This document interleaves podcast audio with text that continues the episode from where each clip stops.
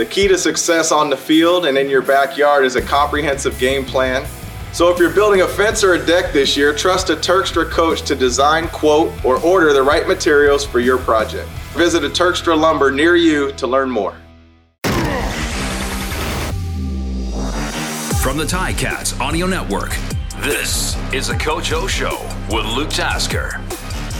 Welcome back. It is week 19 in the CFL season. The Ticats getting ready for a game in Calgary and coming off of a big win against Sask at Tim Hortons Field last Friday. 5 and 10. Coach, coming off of a win, how does it feel? How's the team doing?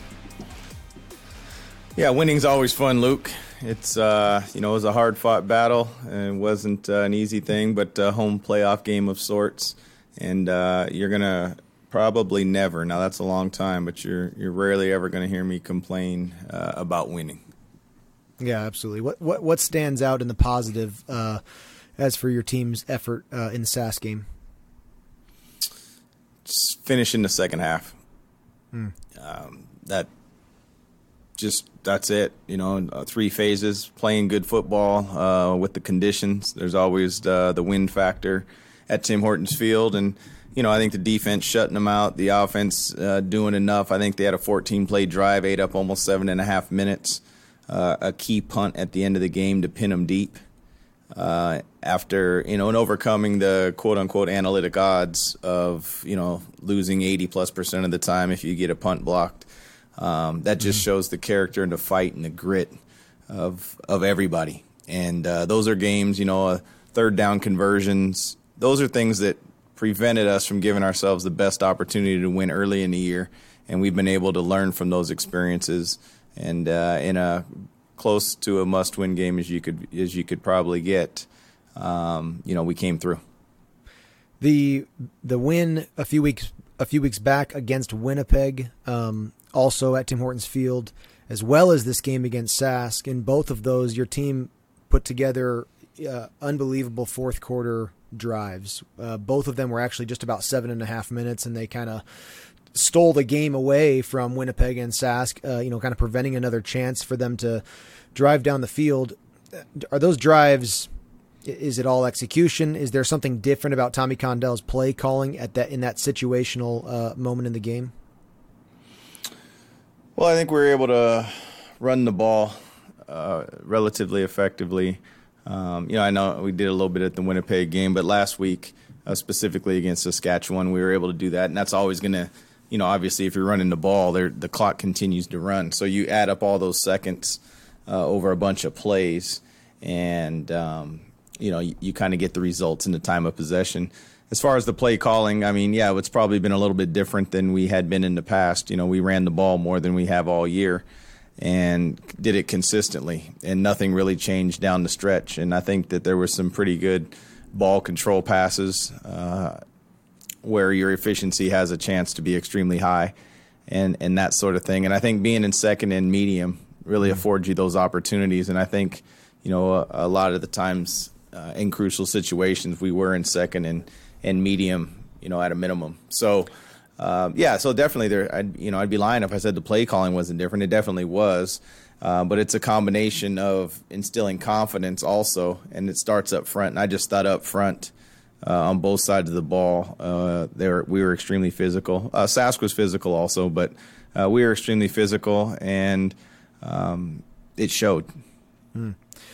I want to touch on that on the uh, upfront and, and, and the, the protection as well again. But before we go away from the run game, did you guys expect that going in? Did you know that Wes Hills was going to have that kind of production? Were you game planning to, to have such an ep- emphasis on the run? Or as the night progressed, did you realize, hey, this is our best chance to, to put points on the board?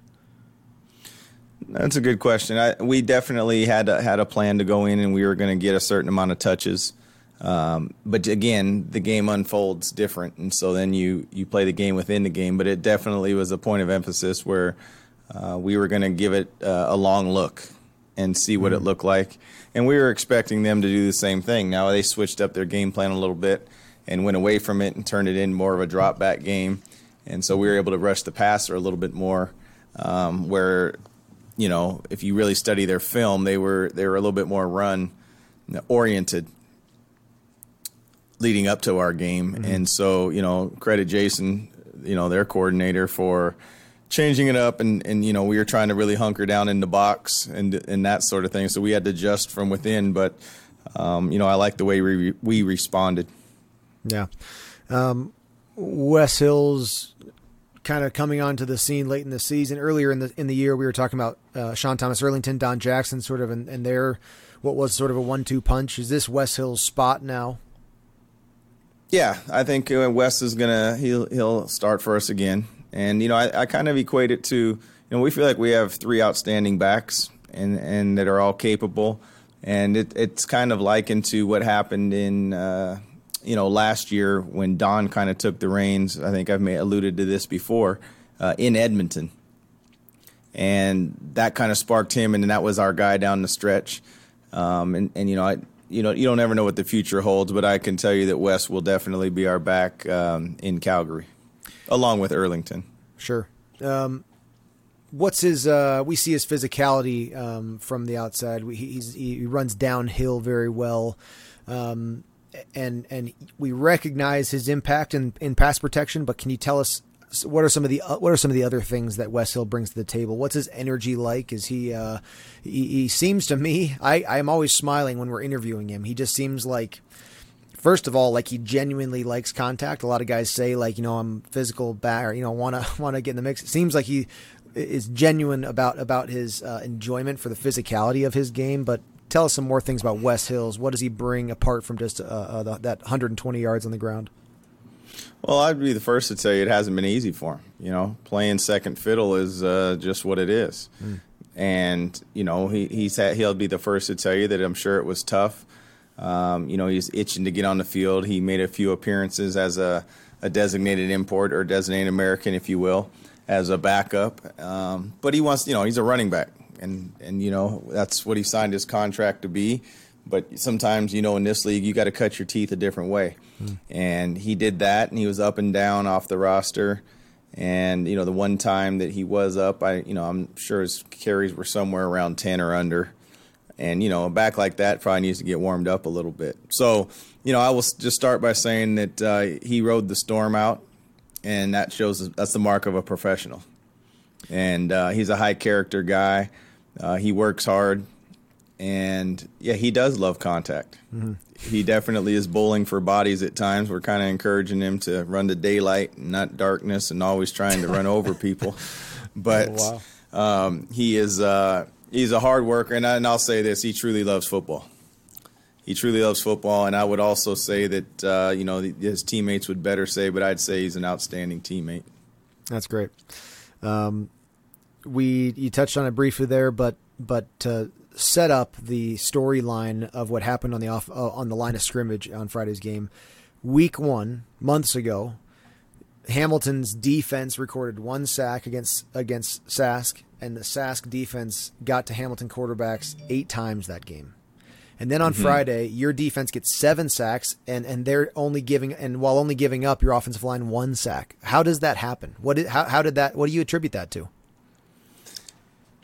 Well, everybody gets the injury bug at different times, and um, it's also early in the year. You're figuring out your football team. Mm-hmm and you know there's just all those type of variables that that that you know enter into the mix and that's just the truth you know? And and I think um, you know it was a baseball score at halftime if I can remember. I think we you know TSN was probably throwing their paper and hats you know when you have something over 15 two and outs on both sides of the ball. Mm-hmm. um, I believe it was it was just one of those interesting games, right? Where they had that home crowd, and I don't know. I think when we were out there, it was something like 15 to 13 with six minutes to go, or something like that in the fourth quarter, and then you know the wheels kind of came off. So you know, I attribute it to being early in the year. Um, we were banged up a little bit up front, and they were fresh. I mean, they were hmm. they were coming off, and I think we're a little bit more solidified now up front offensively. And I think we know a little bit better of what we have defensively up front, and they're a little banged up and it's hard to just uh, show up and play with. Uh, you know, it's hard to play with your backup sometimes up here, especially on the offensive line. And I, I would just say that it's it's that it's two different points in the season. Mm-hmm. You uh, you held uh, Sask to net offense uh, of 229 yards, only 29 yards in the ground. You had the ball for four and a half minutes more than them. And then on the other side, you know, that said, it was not the passing attack that that Dane Evans was hoping for, that your offense w- was really looking for. You made it up in the ground. Is it meaningful to you and to your team that you maybe I think you could argue that you found a different way to win that game than than the other four games you had win you had won the season going in. Absolutely, I think uh, you know, like I said, like to pitch a shutout in the second half is a is a big deal. Mm-hmm. That uh, builds confidence, and then the, obviously the offense. While we didn't light it up on the scoreboard, we were able to get in position uh, to allow Seth two opportunities that he capitalized on um, you know, we're obviously trying to always put the ball in the end zone, period. And, you know, we've been emphasizing not letting the other team in the end zone and holding them to field goals or less. And to get that accomplished, I think is a, was was a big deal, and it's kind of what needed to happen uh, in order for us to, uh, you know, get the opportunity to go to Calgary in a meaningful situation. What uh, lingers in your mind as to corrections from the Sask game that have to be made before you head out to Calgary? Yeah, we got to keep our, our head about ourselves a little bit. You know, it's it's hard enough playing the other team. You don't want to play yourself. And what I mean by that is there's controllable factors, and you would know that from being around me, Luke. And you know, when we can control something, you know, a ref calling a holding call or those type of things, that's football, right? But when you are taking unnecessary penalties or objectionable conduct things, and it's something we address, but you can't play for them. You know, that's something that has to be patrolled by the teammates, and they got to pull each other out there. There's not a coach out there on the field, and they need to understand we just got to continue to put the team first and give ourselves the best opportunity. So, uh, that, and then of course, you know, we're coaches. You know, we're definitely happy at time and never satisfied, and we're always pushing the envelope. But you know, I've always said this that the perfect game's never been played, and nor will it. Will, it you know, it won't ever be. So uh, it hasn't uh, the perfect game hasn't been coached, and it's not going to happen either. So what we're trying to do is not make repeated mistakes. Let's get into a fan question here, Coach. Fans, be sure you can send to send your questions in each week to for Coach to answer uh, on our episodes here. Uh, game day at ticats.ca. That's the email that you can send in any questions you have. This one week, uh, coach is from uh, is from Tony. He says, "Coach, in the post game show, you mentioned that you needed explanations from the officials on several calls in the game. Curious to know how that works. Do you call them up, or do you have an opportunity to chat with them after the game, etc.? Good luck in Calgary, Tony." Great question, Tony. I'll answer that in reverse order. No, we're not having any beers together after the game when there's no access to them. They are pretty open, but most of the time they're heading for the exits and whatnot. Um, so there's uh, there's a director of officiating, if you will, and so basically you can send plays in.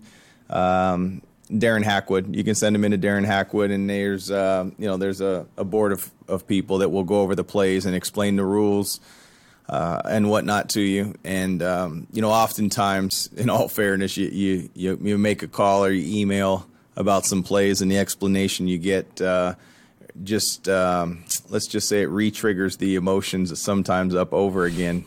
Um, but uh, it uh, that's kind of the process. To be honest with you, if I'm answering you directly, Tony, it's you're able to send the plays in, and if they need to get on a phone call with further explanation and watch the t- the plays together, they're more than willing to do that. So they're they're more than helpful that way. But uh, you know, they're like I said, we don't we don't coach perfect games, and they definitely don't referee perfect games. Uh, just like players don't play perfect games, so uh, we try to help them the best we can. I know I do on the sideline every now and again.